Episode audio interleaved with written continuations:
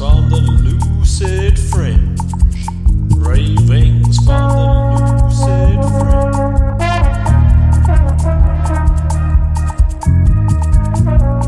Musings from an unpasteurized life.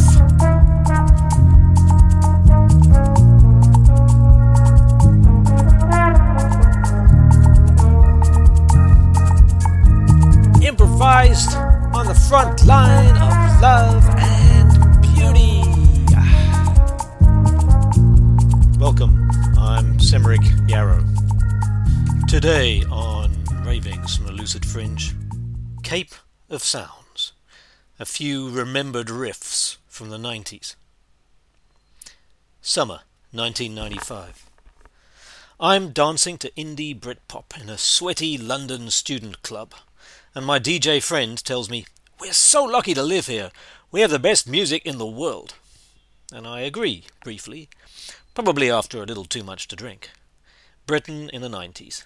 At the time, apparently, it was the only place in the world where the average bloke thought his country had a better entertainment culture than America. Perhaps nowadays South Korea feels the same, and K pop is indeed a creatively brilliant package of music and dance and shiny colours. A little soulless, perhaps. Plenty of creativity, after all, goes into creating high tech shopping malls. Britain in the 90s had so much more sophistication than that Eurovision stuff we thought, and wasn't as cringy as American pop. And we knew little of the many, many sophisticated American genres that outshone it. So we had it all from our myopic perspective. Except not really. If you looked beyond competing in the world of English language media attention that dominates the world of music. A few months later, I'd left the country, in search of more dynamic, edgy sounds with a different kind of heart. Well, I just wanted to get the hell out of London, and Cape Town in the then new South Africa was calling. In Cape Town, I discovered a bunch of African music that the Cape Town indie scene referenced and Madchester had never heard of. The first musician I sat with was the sensitive but superficially cynical trombonist Yanni Fantonda, who shared Windhoek beers with me at the bar of the Baxter Theatre Centre, a late night hangout for musicians just below the South African College of Music. Yanni had been the only long haired whitey playing with the African jazz pioneers, among other local greats, and had choice things to say about the way music thrived in the country in spite of mainstream indifference. In the 1980s, there was both a sporting boycott of South Africa and a cultural boycott, but most white South Africans only cared about the first of those. South African musicians, already largely ignored by a media that was much more enamoured of American dross, had to squeal between the cracks. Squeal extraordinarily they did, much of it recorded on long lost cassettes.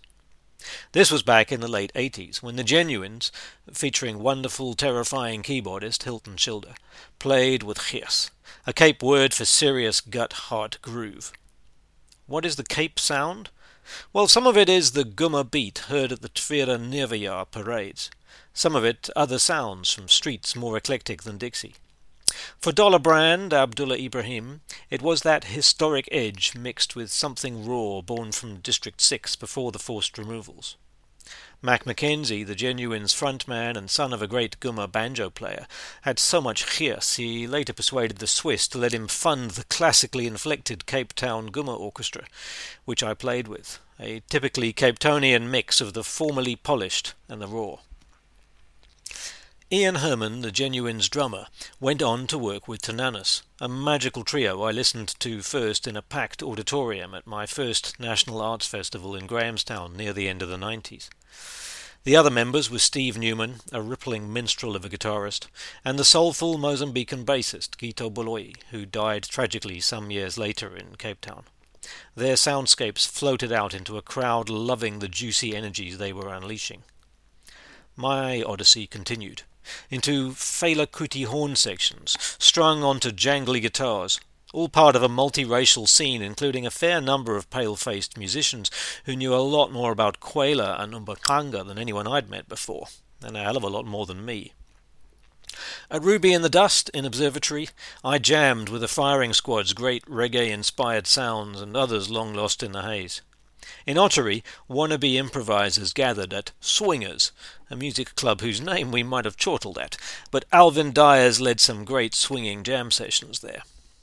Meanwhile, at the Galaxy nightclub in Rylands, the heart of the middle class coloured district, crowds packed the place to listen to top class jazz acts like the late great tenor sax player Winston Mankunku. I'm not sure jazz had such popularity anywhere else in the world. Winston was a beautiful, humble guy who played into your soul, his music rich in township church harmonies but deeply aware of global jazz forebears. He didn't leave for exile like better known South African jazz luminaries, and died early in the new millennium, under recognized globally like so many other musicians from the global south. Sharing the stage with him for a series of gigs in 1998 was a serious highlight for me, who'd been in the country less than two years at the time. And of course, it was all in the open, unlike in the 60s, where he'd performed at Cape Town City Hall behind a curtain and under the false name of Winston Mann to evade official suspicion of his multiracial group. Typical both of the petty injustices of the old days and of the spirit of musicians to play together anyway. Of course, there was also a mainstream scene, veering between class and cheese, a little left over from colonial days, perhaps.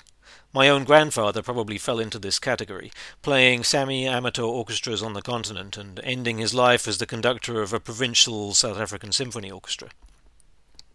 For years, the go to brass repairman in Cape Town was ex Metropolitan Policeman Ed Backhouse, a trumpeter who kept himself on the straight and narrow, despite dabbling financially in the shady side of Cape life.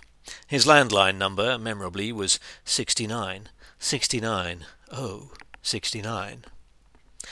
Plenty of the young white jazz musicians I met turned out to have pommy dads that learnt their trade in the British music world and polished it with too many beers, holding non combative positions in South African military bands.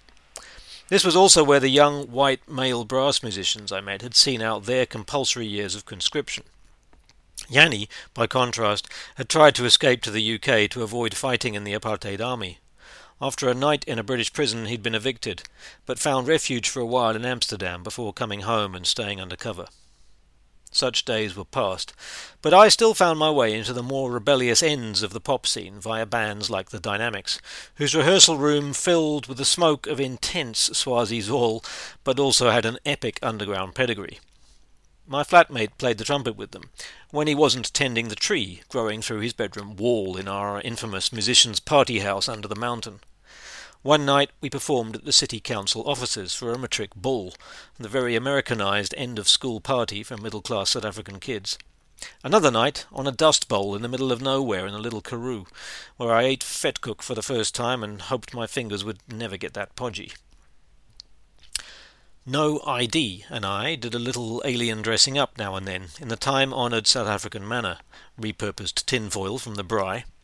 The lead singer, Nadia, was half Belgian, half Congolese, and we floated between festivals and a regular gig for the Nouveau Riche at Kennedy's Cigar Bar in Long Street. Our tenor sax player, Nick LaRue, had a deep understanding of music, but also that quiet commitment to social change that rarely came up in conversation. In the 80s, he set up a mixed jazz club in the Grey area of Muizenberg, where I now live. His words were breathy tones, his last hours spent in a garden with the smoke and the magic of the African night sky. One of the festivals No ID played at was in Rustler's Valley in the Free State, a magical setting next to sacred hills and caves, where Joburg hippies would congregate close to sangomas in ceremony until fire ripped into the buildings in the early 2000s. This was where I first heard the sounds of electronic beats reverberating off ancient cliff walls, and I was never too certain I liked invading the quiet of the wildlife like that, but still, there was a sense of community forming on the crest of the melody. Rather different to my first night in Joburg itself, spent at the Summit Club in downtown Hillbrow. The Summit Club in the 90s was known for its boxing matches, and also for being a place where white businessmen came to pick up black prostitutes. I knew none of this when I came in with some young women from Cape Town to listen to our friend, another trumpeter, Marcus Wyatt, who has thankfully gone on to much better things, playing jazz standards on a stage that was dominated by a stripping pole, unused that night.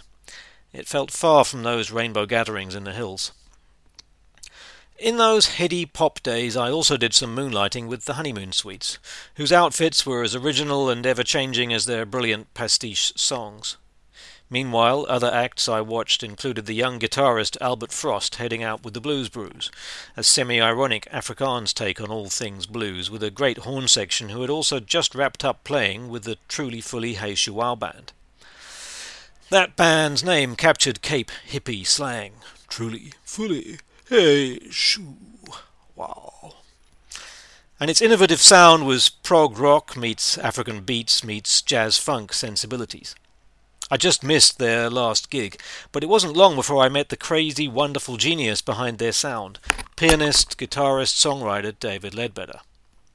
Dave emigrated to the old RSA as a small child and grew up in culturally deprived Springs on the East Rand, a tough industrial place by all accounts, which left its mark.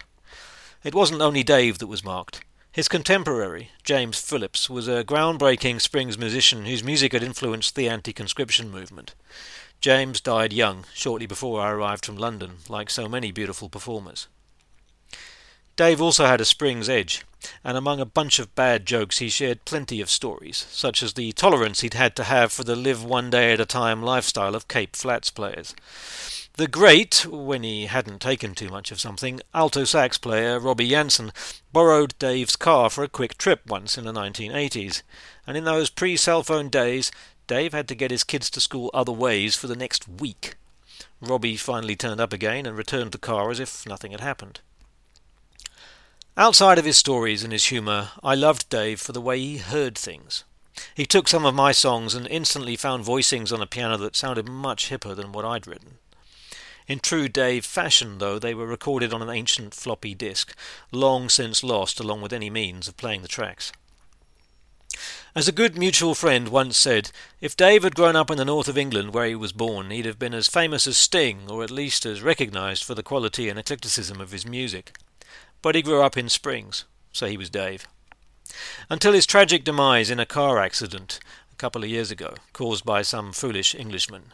He was the unsung hero of a lot of South African musicians, as exemplified in his tribute concert, when 90% of the large audience were from the music scene themselves.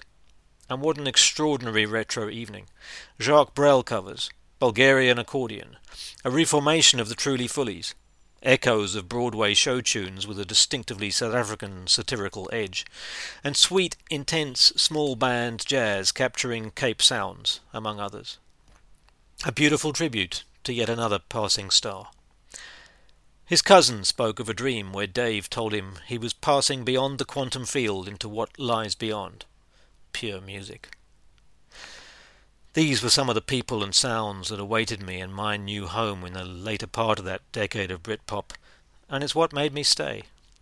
I like Wonderwall as much as the next 90s student or current teenager, but there was an honest breadth in the music of this outlaw country. They gave me a new breath of life. Ravings from the lucid fringe ravings from the lucid fringe.